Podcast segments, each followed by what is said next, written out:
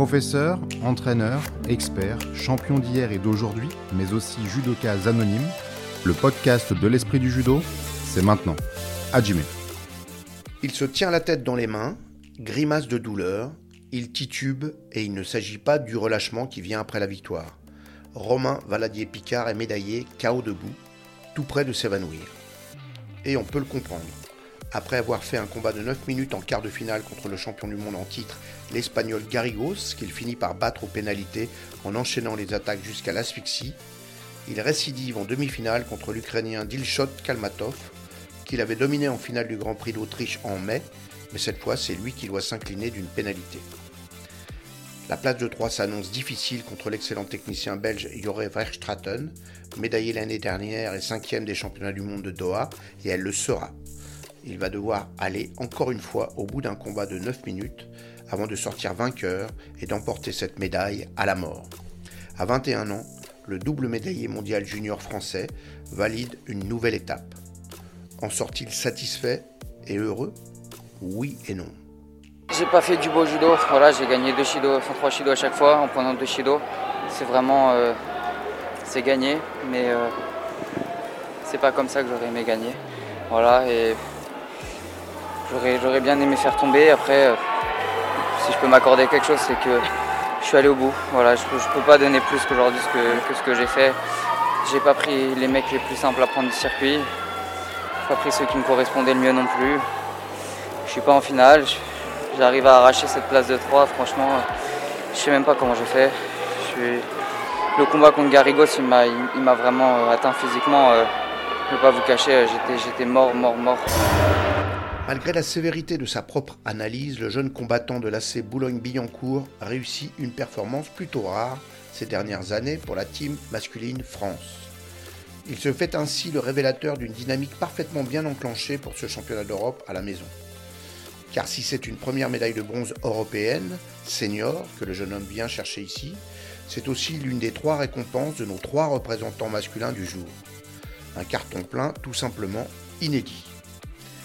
En moins de soixante-six kilos, un Walid Kiar fougueux comme au plus beau jour rate en effet le titre de peu pour un joli balayage en quart de finale de l'Azerbaïdjanais Yachar Navajov, vainqueur récent du Grand Chelem de Bakou.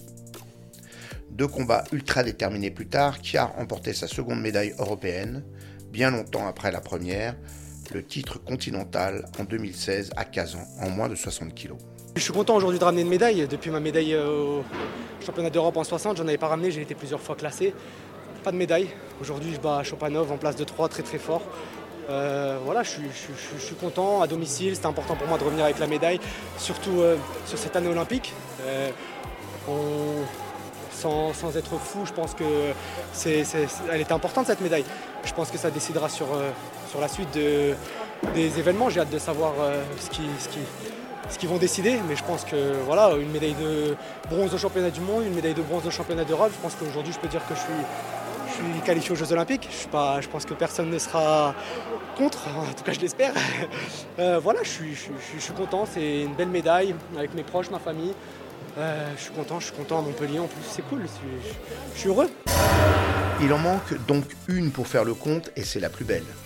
Luka Mkheidze, notre médaillé olympique de Tokyo, était en effet vendredi soir champion d'Europe pour la première fois de sa carrière, prouvant au passage à quel point il est un homme de rendez-vous.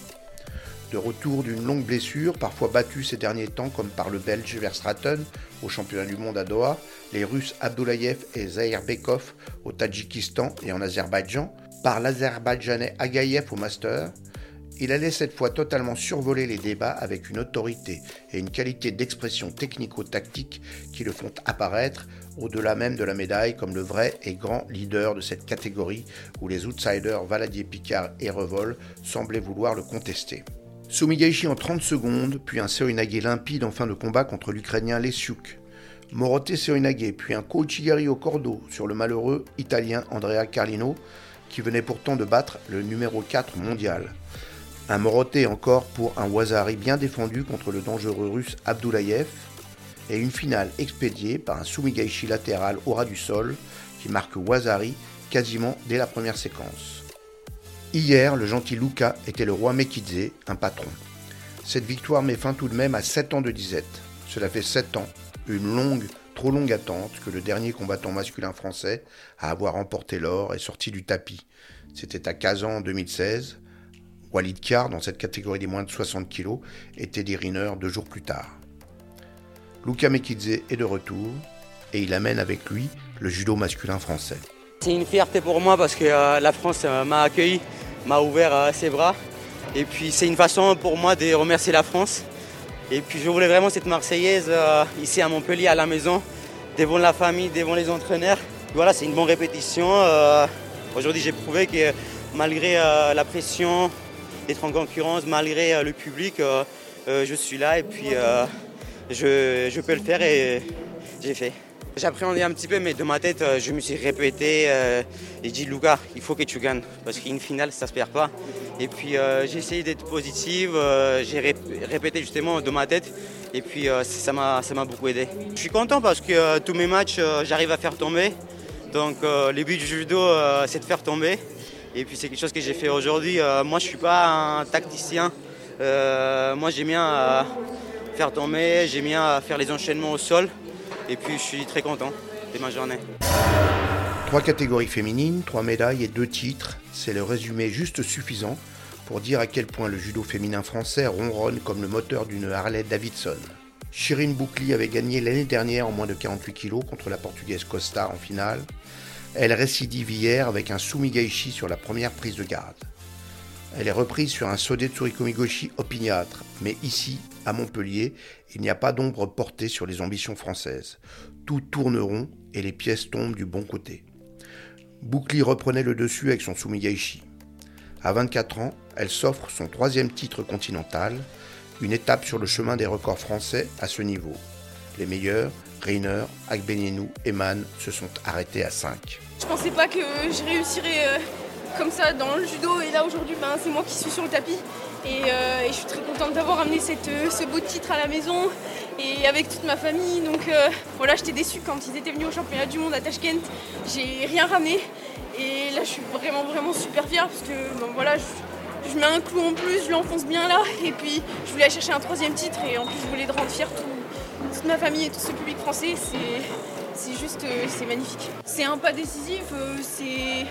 Pour moi, c'est juste une... encore je confirme, encore je garde mon titre et on en veut toujours plus quand on est sportif de haut niveau. Donc euh, même si je suis, je suis déjà championne d'Europe, je vais en vouloir quatre, cinq, six, je sais pas.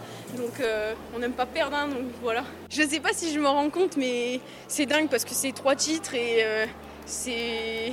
c'est consécutif quasiment. Et donc euh, mon premier championnat d'Europe, je le gagne et là jusqu'au bout, je gagne encore. Donc euh, c'est... c'est ouf, c'est ouf. Des titres continentaux seniors, Amandine Buchard, c'est presque une curiosité, n'en avait gagné qu'un et récemment en deux mille vingt et un.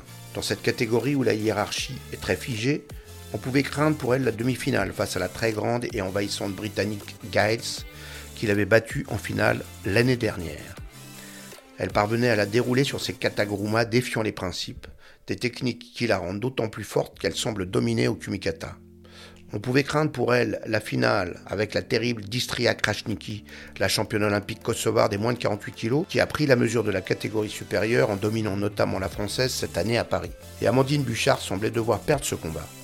Parfaitement contrôlée par la kosovare, qui parvenait à installer systématiquement son kumikata et à la tirer à elle pour l'empêcher de prendre l'élan nécessaire à ses roues autour des épaules. Mais alors qu'on attendait nerveusement la troisième pénalité, Amandine Buchard se glissait rapidement au sol, sous le corps de sa rivale, pour un renversement magistral à la Jocinet. Prise au dépourvu, la championne olympique luttait à peine avant de rendre les armes. Je ne pense pas que ce soit dû au, que ce soit à domicile, je pense tout simplement que c'est un championnat pour moi qui était important.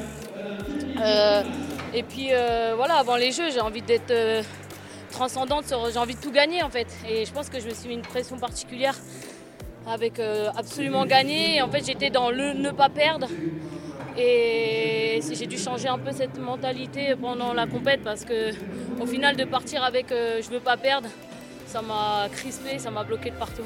Je peux être physiquement à la ramasse. Si ici si je suis blindée, je suis capable de battre tout le monde et je suis mon pire ennemi. Je suis mon pire ennemi, donc ça, ça va être vraiment le taf euh, jusqu'au, jusqu'au jeu. Il ne manquait que Sarah Léonie Cysique en moins de cinquante-sept kilos pour tout ramasser chez les filles en ce premier jour. Elle était là, mais en bronze seulement, vaincue par une douleur au genou, contre la Serbe Perisic. Elle allait pourtant chercher la médaille sur une jambe, trouvant le moyen de mettre son beau Isaguruma à l'Allemande Stark. Dommage, on aurait aimé voir le combat qu'elle aurait pu livrer à la technicienne russe en finale, Daria Kurbonmamadova, qu'on connaissait sous son nom de jeune fille, Daria Mezetskaya. En deux mille dix-huit, les deux jeunes femmes s'étaient rendues coup pour coup dans un combat magnifique, emporté par Sarah Léonie Cysique. Toujours pas de titre continental pour la Française, mais une quatrième médaille de suite, ce qui n'est pas du tout négligeable. Je suis contente, je suis contente de, d'avoir réussi à rebondir, de, d'avoir réussi à passer sur ça et, euh, et d'être allée chercher quand même une belle médaille. Je me suis dit que euh, même si j'étais pas, je ne pouvais pas être championne d'Europe aujourd'hui, il y avait quand même une belle médaille à aller chercher, ça reste un championnat à la maison, je voulais quand même, euh, pour les gens qui sont venus et pour moi en plus, euh, revenir avec une belle médaille. Donc je j'ai, j'ai pas eu le choix que de me remobiliser, puisque dans ces moments-là, c'est soit tu plonges et... Euh, Et dans ce cas-là, abandonne directement puisque ça sert à rien d'aller se battre. Ou alors tu montes sur le tapis et tu te bats. Donc c'est ce qui, ce qui m'est arrivé. Et mes entraîneurs m'ont beaucoup aidé là-dessus. Ils m'ont vraiment euh, forcé, poussé à, à me dire c'est bon, t'as pleuré, ok, mais là il faut que tu, faut que tu repartes, t'as pas, t'as pas le choix. Donc, euh, donc j'ai, j'ai pas eu le choix que, que de le faire. Daria Mezetskaya, devenue Daria Kurbonmamadova, a emporté de son côté sa seconde médaille d'or en explosant toute opposition, ce qui la place en, en outsider à surveiller pour Paris, dans cette catégorie des moins de cinquante-sept kilos. C'est d'ailleurs les féminines russes qui font une percée inattendue avec cette médaille d'or et le bronze de la moins de quarante-huit kilos d'Iliasova. Avec les trois places d'honneur de l'Espagne, c'est à peu près tout ce qu'on peut distinguer derrière la tempête française de ce premier jour. Déjà trois titres en poche autant que l'année dernière, la France peut aborder ce samedi avec sérénité et confiance.